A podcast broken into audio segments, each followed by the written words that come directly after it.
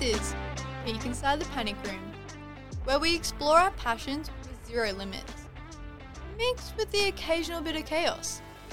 You don't have to be famous to have a story to tell. So strap yourself in and enjoy the ride.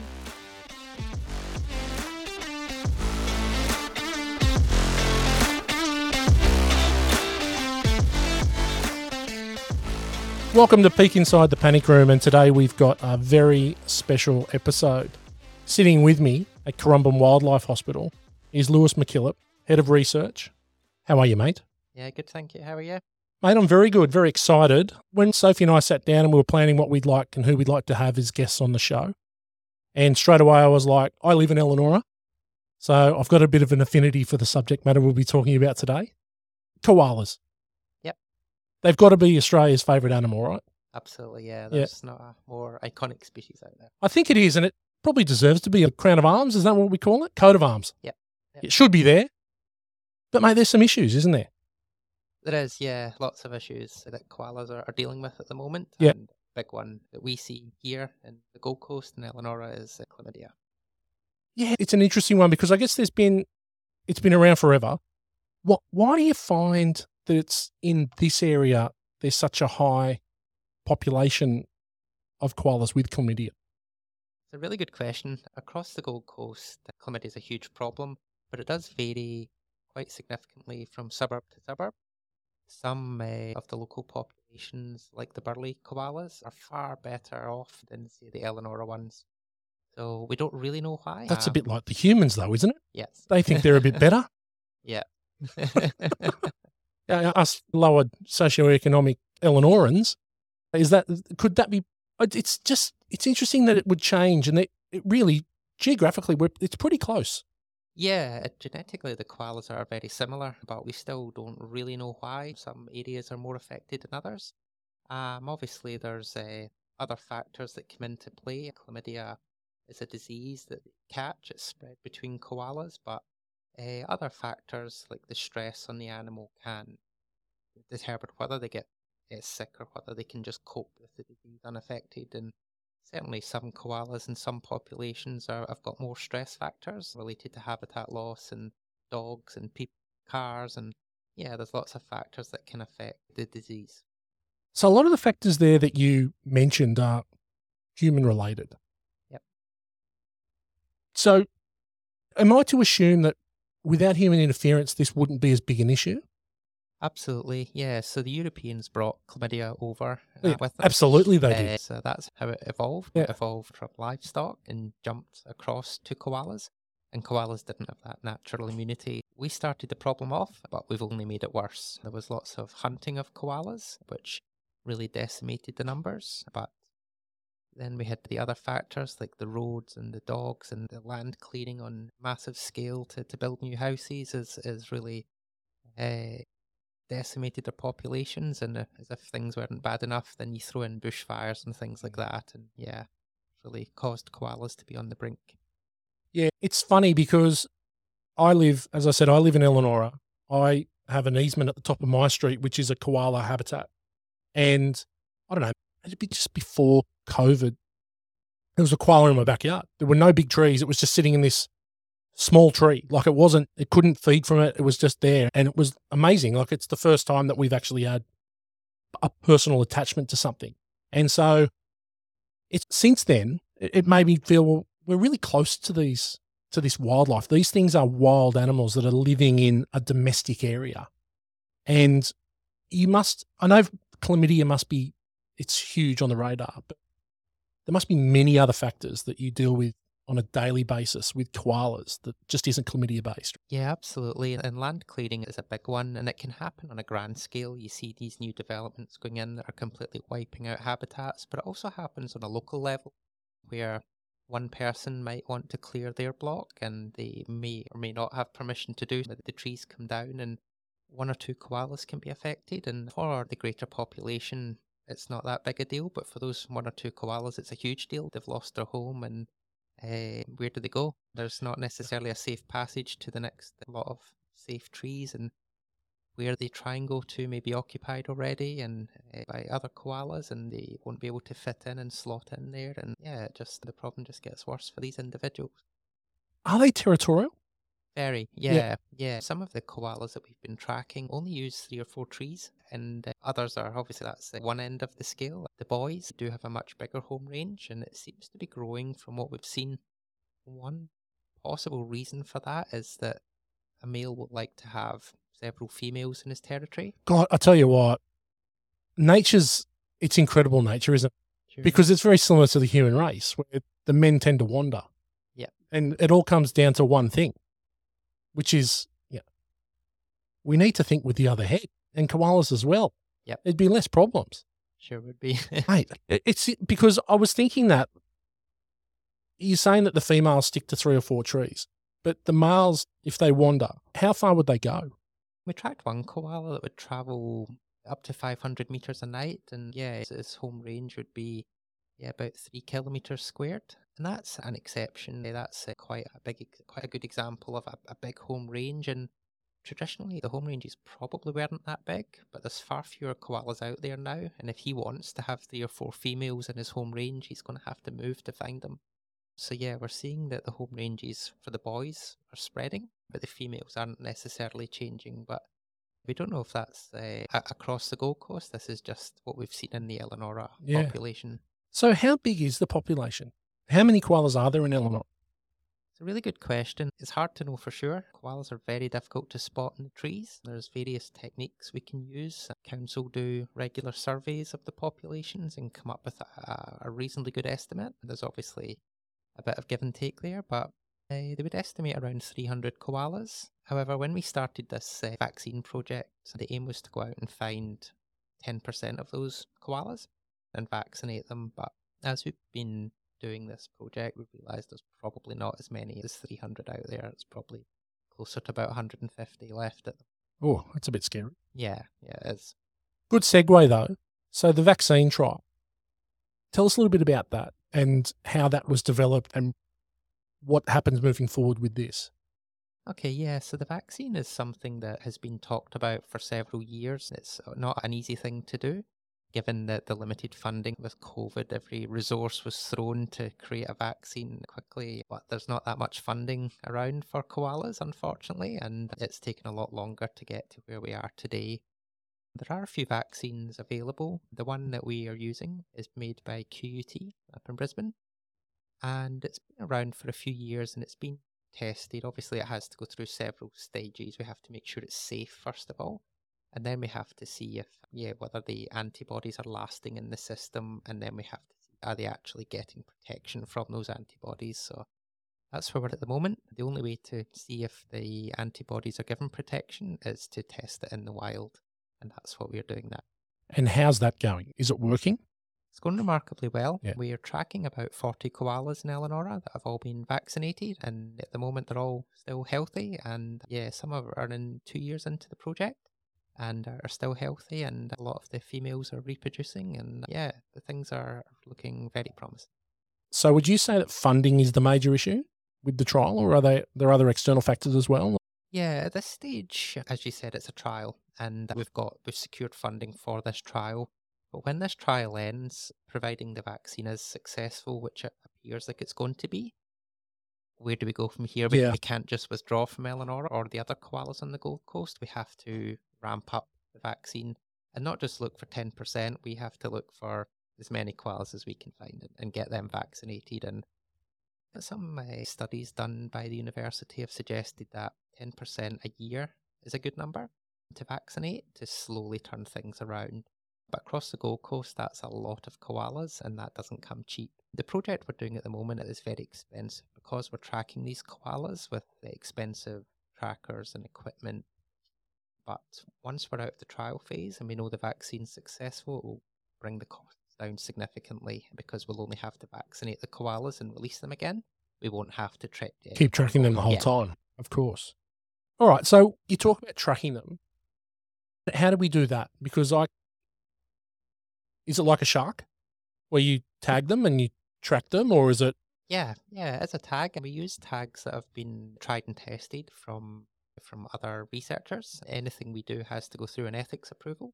And so using tried and tested equipment is the quicker way to do it and the safer way to do it. So we're using uh, trackers that are uh, commonly used on koalas and basically a, a, collar that has two components. It has a GPS component on the back, which is a little solar powered panel that sends us uh, rough locations to our phone so we know where the koalas roughly are. It's only accurate to within about 30 odd meters, which for a koala, that's still a lot of trees to look mm. at. And so the second component's a VHF, which is the good old fashioned technique, and we're out there with an antenna in the air, looking like we're fixing TV aerials, and that'll take us to the very tree the koala's in. Yeah, and yeah, we go out and check on these koalas about once a week, and then we catch them every six months for health checks. So it's funny, we go so far with technology, but we're still using the original stuff to find them.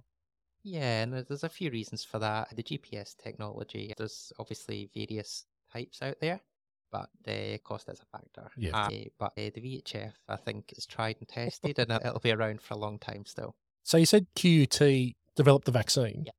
Uh, do you guys work in conjunction with them, or is it is this a sole thing from you guys, or are you in conjunction with them as well? Very much a partnership. Yeah. Yes. So we've worked very closely with QUT over the past few years and they make the vaccines for us each week. At the moment, again, we're in the trial phase. The vaccine isn't registered and it's not available in a commercial sense, and so the vaccine has to be made weekly. Today's vaccine day, the researcher made it for us this morning, and one of our volunteers drives up to Brisbane to collect it, and then that will keep in the fridge for a week. But again, once we're out of this trial phase, they'll be able to look at ways of giving it a longer shelf life, we'll just have the bottle in the fridge and it's there available. Yeah. It's incredible. And you forget, it's in the last few years, there's been a few vaccines in, in the news, right? Yep. And there's been a lot of trials and all this kind of stuff. And it's incredible the trial process that you're going through here, seeing what we've lived through for the last few years. And it's like all these things we've got to go through just to ensure that the koalas are safe. So it's pretty amazing that it just can't be this sort of works. Let's just move on. Like it's done right. Yeah, we're very bound by ethics, which are set out by the university, but also the Department of Environment and Science. Everything we do has to be approved by them with the relevant permits and so on. And the worst thing we could do is try and do some research but end up harming koalas accidentally. We're very cautious about that. We have lots of, uh, we have some set rules, but tend to go above and beyond in terms of protecting the koalas that we're tracking because the last thing we want to do is cause any harm to any of these koalas. Of course. So obviously, the research and the, I guess, the tracking and the watching of these koalas is ramped up throughout the trial. Has there has there been anything else that you found along the way where you've got, oh, we didn't know that before, or we didn't know this before? Because obviously, you've got a bit more of a keen eye on them now. Yeah, absolutely. It was a bit of an eye opener to see the trees that they were using. Obviously, we know what a koala's favourite food tree is. There's primary food trees and there's secondary food trees. But we've learned that a koala will sleep almost any tree. We've seen them in mango trees, lily, lily pillies, camphor laurels, brush boxes. And we've even seen one sleeping in a lantana bush and one in a palm tree. So that's pretty Aussie. Oh, yeah, that's yeah. It, it, it goes to show that obviously there's a bit of a push at the moment for people wanting to plant eucalyptus and, yeah. and, restore habitat, but it goes to show that it's not just about the eucalypts. Every tree is important in the ecosystem, and a lot of these trees, what we've come to realize is that they tend to favor these other trees when it's hot. The eucalypts don't give a lot of shade, whereas all these other trees, the fig trees and so on, have a, a lot, lot, more foliage. Yeah, yeah. and so every, every tree is important to a koala, not to mention all the other wildlife species that are out there. That makes me feel a bit better about my house. That I was like, oh, I'm a bit useless here, but no, I'm okay because I've got some trees in the back that they can hang in. Yep. It doesn't matter. It's just they might not eat dinner there, but they can definitely have a sleep. Yeah, and they might use it to pass through to other areas. Yeah, so that was really interesting to see. We've learned as well that we do know that koalas can swim, but we now have evidence of them doing it. One of our boys, uh, Bungo, he lives in Schuster's Park, and occasionally we have records of him swimming across Tallebudgera Creek to the golf course. And he'll go and visit the golf course for a few days and then swim back again. And yeah, we found him soaking wet a few days after he made the trip, and he's come back again, and then we caught him dripping wet, and the GPS data backs up what we're seeing that he, has. Been, we've seen him on both sides, and yeah, yeah, he's yeah. So we do know they can swim, but having that first-hand evidence of it is interesting. We don't know why he goes. Yeah, um, there might be a tree over there he likes, but yeah, thing. So you mentioned Schuster's Park. Now, it's an anomaly, Schuster's Park. Yep. It's I don't live far from Schuster's Park, and it's like this. You wouldn't know it existed unless you live locally. You just because you can't see it. Yep. I'd assume that's a pretty good place for a koala to, to pop up camp. Yes, no. Yeah. Okay. Dogs. It's also a very big dog Yeah, park. You're mm. right. Yeah, there are. There is a big section where no dogs are allowed, and that's where Bungle lives. But every time we're out there tracking, we do see people walking their dogs off leash. Yeah. It's a problem, and it does frustrate us because there is such a big dog area that people don't. I don't know, need to come into to the no dog area. But even in the dog area, council have planted lots of koala food trees, and we are scratching our heads saying why are they doing this, and I, I guess I, I can't really speak on behalf of council, but my understanding is that firstly, this that's where the space was to be able to put the trees. But secondly, koalas were in the area already, and this gives them a bit more protection because the more trees there are, the less time they have to spend on the ground getting between trees. So it does provide them a bit more of a safe haven if they're going to be there anyway. But lastly, part of the bigger picture, people need to learn how to live with koalas with their dogs. Um, Mm. I, I think it's a misconception when people work with wildlife that must hate dogs and cats because they're trouble, but we love all animals. I have dogs at home, and yeah, I, I really love pet animals. And but we need to learn how to live. We need to learn to live alongside the koalas. We can't just uh, say my garden is for my dog, and Yeah. the koalas can use the next garden because the koalas aren't that smart. And I guess in Schuster's Park, yeah, it's about education. There's lots of signage, and the vast majority of people will do the right thing. And yeah, there's the odd incident with a dog, but yeah, they're few and far between. Can they defend themselves? Because they've got some pretty scary claws. But can they defend themselves, or they're not? That's not their go-to. It's it's not their go-to. They're very defensive. And generally, you come off second best when a dog's involved, and you'd be amazed at the species of dogs that have taken down koalas. We've had koalas die from being attacked by whippets and pugs and all sorts of things. It's not pugs. It's not just big dogs, and it's sometimes not just the initial trauma. It's the infection that that, that comes after. But yeah, there's not a species of dog it seems that wouldn't take down a koala, and that's just in their instincts. It's very hard to train that out of a dog. But yeah, learning to follow the guidelines that council set out, keeping your dog in at night when uh, you live in a koala zone is the single biggest thing you can do. Peek Inside the Panic Room is proudly sponsored by Straight Up Digital. If you're looking for an irreverent, no BS, results focused digital marketing company on the Gold Coast, look for Straight Up Digital on all social platforms or at straightupdigital.com.au.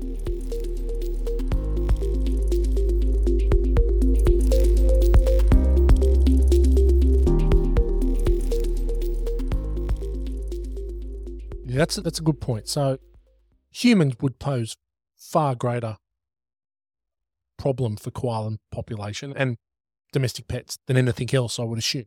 Yes. Yeah. So then, what do we do when we find an injured koala or we think a koala might be in distress? Is do we call you guys? What's Yeah, absolutely. So you can call the hospital here, or you can call Wildcare. Wildcare, a volunteer rescue and rehabilitation organisation on the Gold Coast, and we work very closely together. And certainly, if you called our hospital for help, it may be us that come out, or it may be Wildcare. We'll either way, we'll, we'll get to that animal and, and help it. should we try and help it? I wouldn't recommend that they can give you a very nasty bite. People are obviously concerned about the claws, but the, the bite is quite significant and you may end up in hospital. The one time we would ask for your help is if you see the koala sitting or lying on the ground for an extended period. You may have an opportunity just to pop a laundry basket over the top until help gets there. But yeah, I certainly wouldn't try and pick it up. Yeah, probably end up in severe pain. Okay, that's a bit frightening. The spread of chlamydia, is there anything else that can be done to stop the spread? So it's hard to educate a koala, right? You can't. But is there anything that, how are they catching it? Are they just now just catching it from each other? Yeah, it's sexually transmitted. Yeah. It initially jumped across from livestock and it possibly transmitted through feces or something like that into koalas.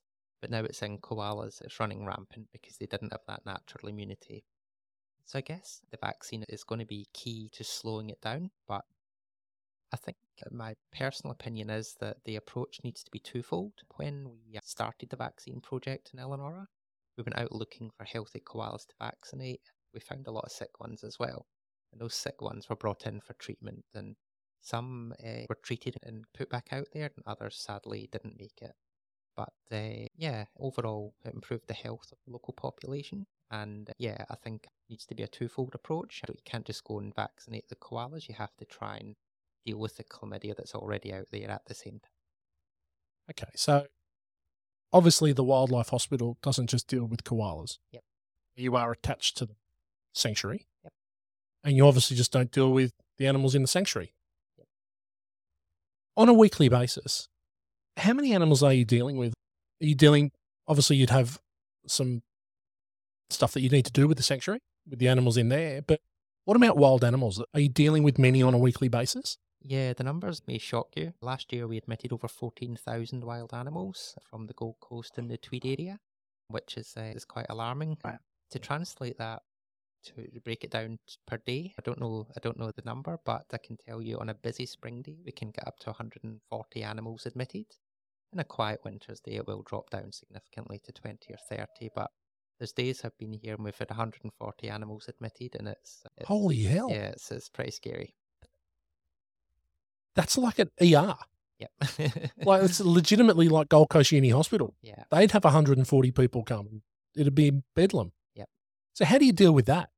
Is it the same thing? Do you triage them? Do you Yeah. go, okay, no, you're you've got you've got a stick in your foot. No, you're okay. And is exactly the same way it works? Absolutely, yeah. As soon as the animal arrives, it will be triaged. Obviously, anything life threatening will take priority.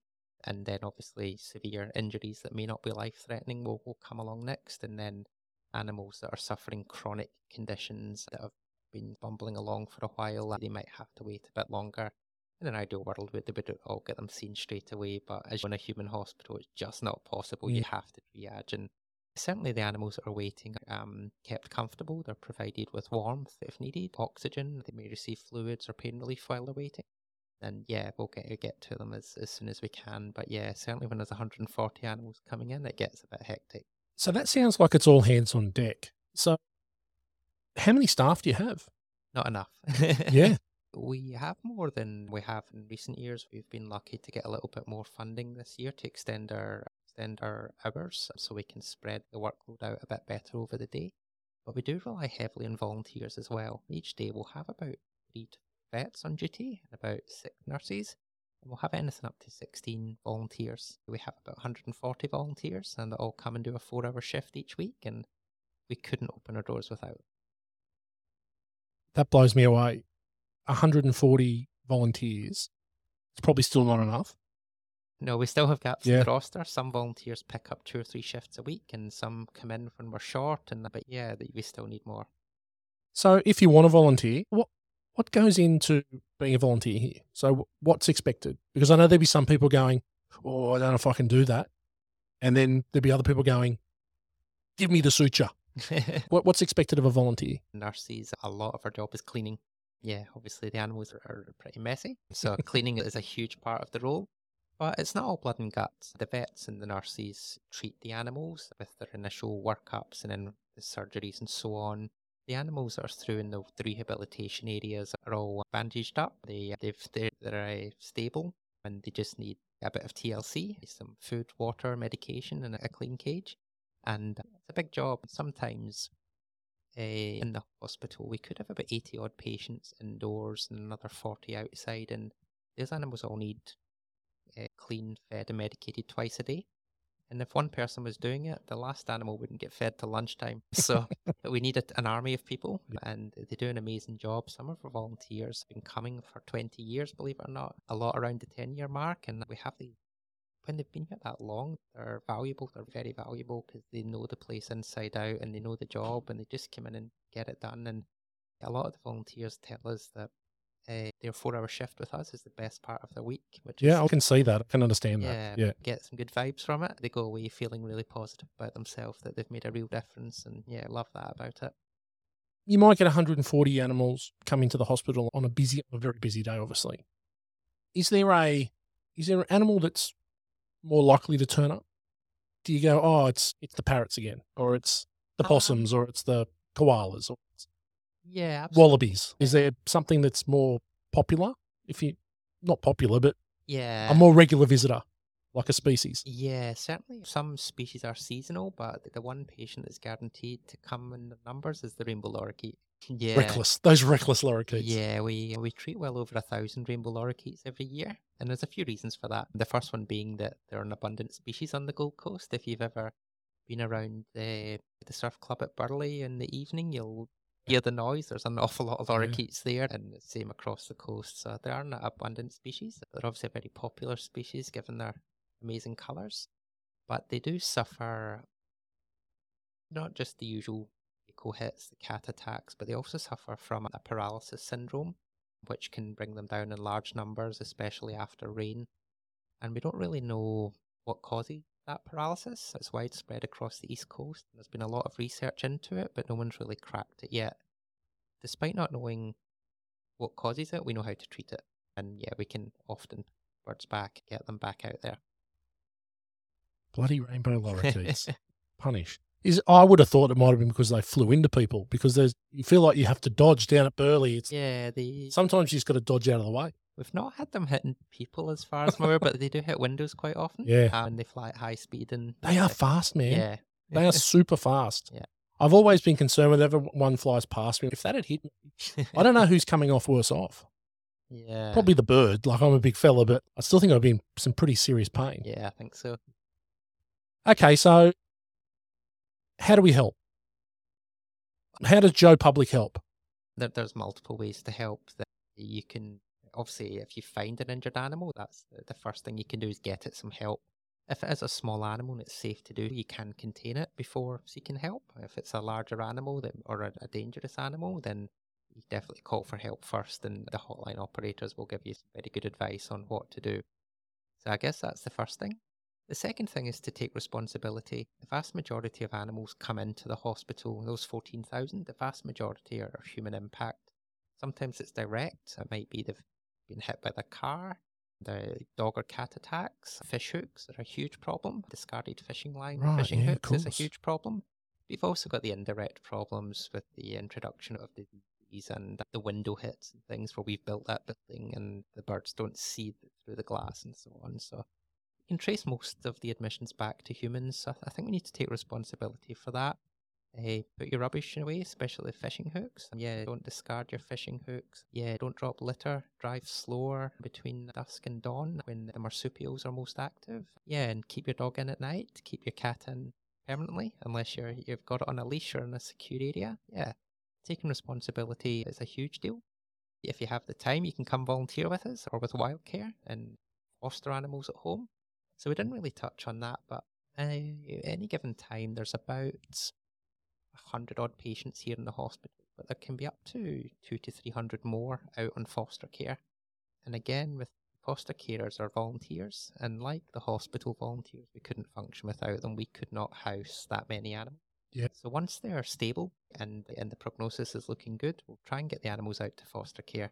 Um, and I think you're smiling at Gail here. Gail is one of our foster carers as well as a, an employee. Gail looks after uh, orphan possums, and she also uh, helps rescue koalas amongst other things. So there can be two to three hundred animals that are out on foster care. Yep. Yeah, and we'll provide the medication and the instructions, and care will provide the permits and the training and the support for those carers to, to get those animals through. And they may come back after a week, two weeks, three weeks for a, another vet check. And yeah, we uh, we work together to get these animals back out. But yeah, it's just yet another and yet another way. But obviously that, that can be time consuming, and not everyone has the time to volunteer. Obviously, we're all very busy these days with our family commitments and work and so on. But you can always donate and help the cause. There's uh, yeah, we're always needing more funds to keep our doors open. It's not uh, not cheap to, to run this hospital, and it's not cheap to raise orphaned animals. And certainly, any donations are always greatly appreciated. So you, and this might be a question for Gail, but she's sitting in the background. But corporate partners, Yep, absolutely. they're a big part of the hospital, aren't they? Absolutely, Yeah. yeah, yeah. We have uh, some really good relationships with, with local businesses, and yeah, they do some great work to help us help us keep our doors open. Yeah, excellent. And then just the regular public can get on the website and they can donate there as much or as little as you want. Yeah, and Probably- as, as much would be yeah. There's yeah. lots, lots of different ways to, to donate. We have a few initiatives. There's the Tree to Be program where people can buy a tree for our plantation to help feed the koalas. And that's a really great idea because that tree will live a long time and it will continually feed koalas for years and years. And we've also got the walkways for wildlife. And at the back of the hospital, we have the walkway where people can purchase pavers to, to go in the walkway. And obviously, you can you can just just donate into the general funds. Am I missing anything? The wish list, of course. And we do have a wish list on our website where there's very specific items that we need, and, um, and we've Ah, listed clever, them there. So rather than than just donate money, you can actually pick what you want to donate, and uh, yeah, it's a really good initiative, and it means you, you know exactly where your money's going and what it's going to do. Yeah, okay. That's cool. So you can buy a piece of equipment specifically required by the hospital. Yeah. That'd be Yeah. awesome. Yeah. Oh, yeah, bequeathments. Yep. Thank Yeah, you, Gail. Yeah. Yep. See, Yeah. The funny thing here, so people, I know you can't, you can, you only see Lewis and myself, but we've got Gail in the background here who's head of fundraising and pretty much she's got the world's biggest job title. Okay. and she is very smartly just sat herself in the corner, but is feeding us notes as to how we can help fundraise and help grow the wildlife hospital here. So obviously, wills would be massive bequeathments. Yeah. Abs- Absolutely, yeah, yeah. uh, that that would make a huge difference. If people are interested, we have a, very good fundraising team that are very well set up to manage these things. And yeah, we'd love to to get in touch with people and discuss the options Yeah. with them if they were interested. It's a bit morbid, but I think that bequeathments is probably the easiest thing. You know, Like, if everyone needs a will, and you might as well make. Yeah, your kids usually annoy you a little bit. You don't want to leave them all your money, so you should leave it to the people that really need it. Just some of it. Yeah, Yeah. and especially there's some people out there that may, don't necessarily have a family that have helped us out, and yeah, it's Yeah. a very kind thing to do Yeah, uh, absolutely. as you pass. Yeah, look, Lewis, I think we've taken enough of your time. Okay. It's been amazing. Thoroughly enjoyed hearing about what the work you're doing here and upset that my fellow Elanorans are struggling. But with your help, I'm sure they're going to be better a lot sooner than they would be. Yeah, they're getting there. The one thing, just to, before we wrap up, is that the exciting news about the project, which I didn't really touch on, is that in the past two years, the 15 female koalas that we're tracking have had 26 joeys between them, which Oh. has really helped the local population. Um, Yeah. It's very exciting. So that Some of those hope. wandering males. Yeah, yeah. To, for the females to breed every year is not possible, but we weren't expecting so many joeys. How long's gestation for a koala? Pretty short. It's about a month. Um, and No they, way. And they give birth to a little jelly bean, and it Wow. crawls into the pouch and stays there for, for a long time. So, yeah, about It's a bit like my son. yeah, Like he's 17, but he's still essentially a jelly bean. yeah, Just won't leave. Yeah. He just, he's hopeless. Yeah. Yeah. That's the way it's always the boys as well. It is Um, always the boys. yep. Yeah. I just wish he'd wander. You know, be like an Eleanor or a koala and just wander a bit Wander a further. bit, yeah. yeah. yeah. Anyway, that's amazing. That's awesome. Yeah, so Yeah. it gives us hope. So it's not all doom and gloom. We have a, a chance here to turn it around, and yeah, we're hopeful we can. It's quite funny that the reason that you're in Elanora koala population is in the problem that it's in is also the reason you're going to save it. Yes, yeah. I look forward to seeing what's going on. I'll tell you what, I'm not far from actually coming and volunteering, to be honest. I think I probably will. I know Sophie probably will too, won't you? But I tell you what, it's been amazing and really eye opening and really heartwarming to talk to you, Lewis. And we really appreciate the amazing work you're doing with all the wildlife of the Gold Coast. And it's a shame that you have to do so much work. It's a shame, but we're privileged to be in the opportunity to help. Yeah. And we're, we're grateful that we have these jobs Yeah. and we're, we're glad that we can make a difference. Ok- Okay, people. So look, get on the website, donate as much as you can, help out. It all goes to a great cause. It's and if you've got some time, come down to the sanctuary and just see what it is because it is an amazing place, and the hospital is really cool too. So please donate as much as you can. It's been absolute pleasure, Lewis. Gail, thank you for hiding in the corner. Thank you for organising this for us. We've really enjoyed it. We're going to keep in touch and make sure that we know what's going on, and we're going to keep spruiking your good work that you're doing. So we appreciate your time, mate. Thanks so much. No problem. Thanks for having me. Okay, thanks, Lewis. Thank you. Bye. Thanks for listening to this week's episode of Peek Inside the Panic Room. If you want to hear more of the chaos, make sure you follow us to stay up to date. Don't forget to give us a five star review and check out our socials at Straight Up Digital.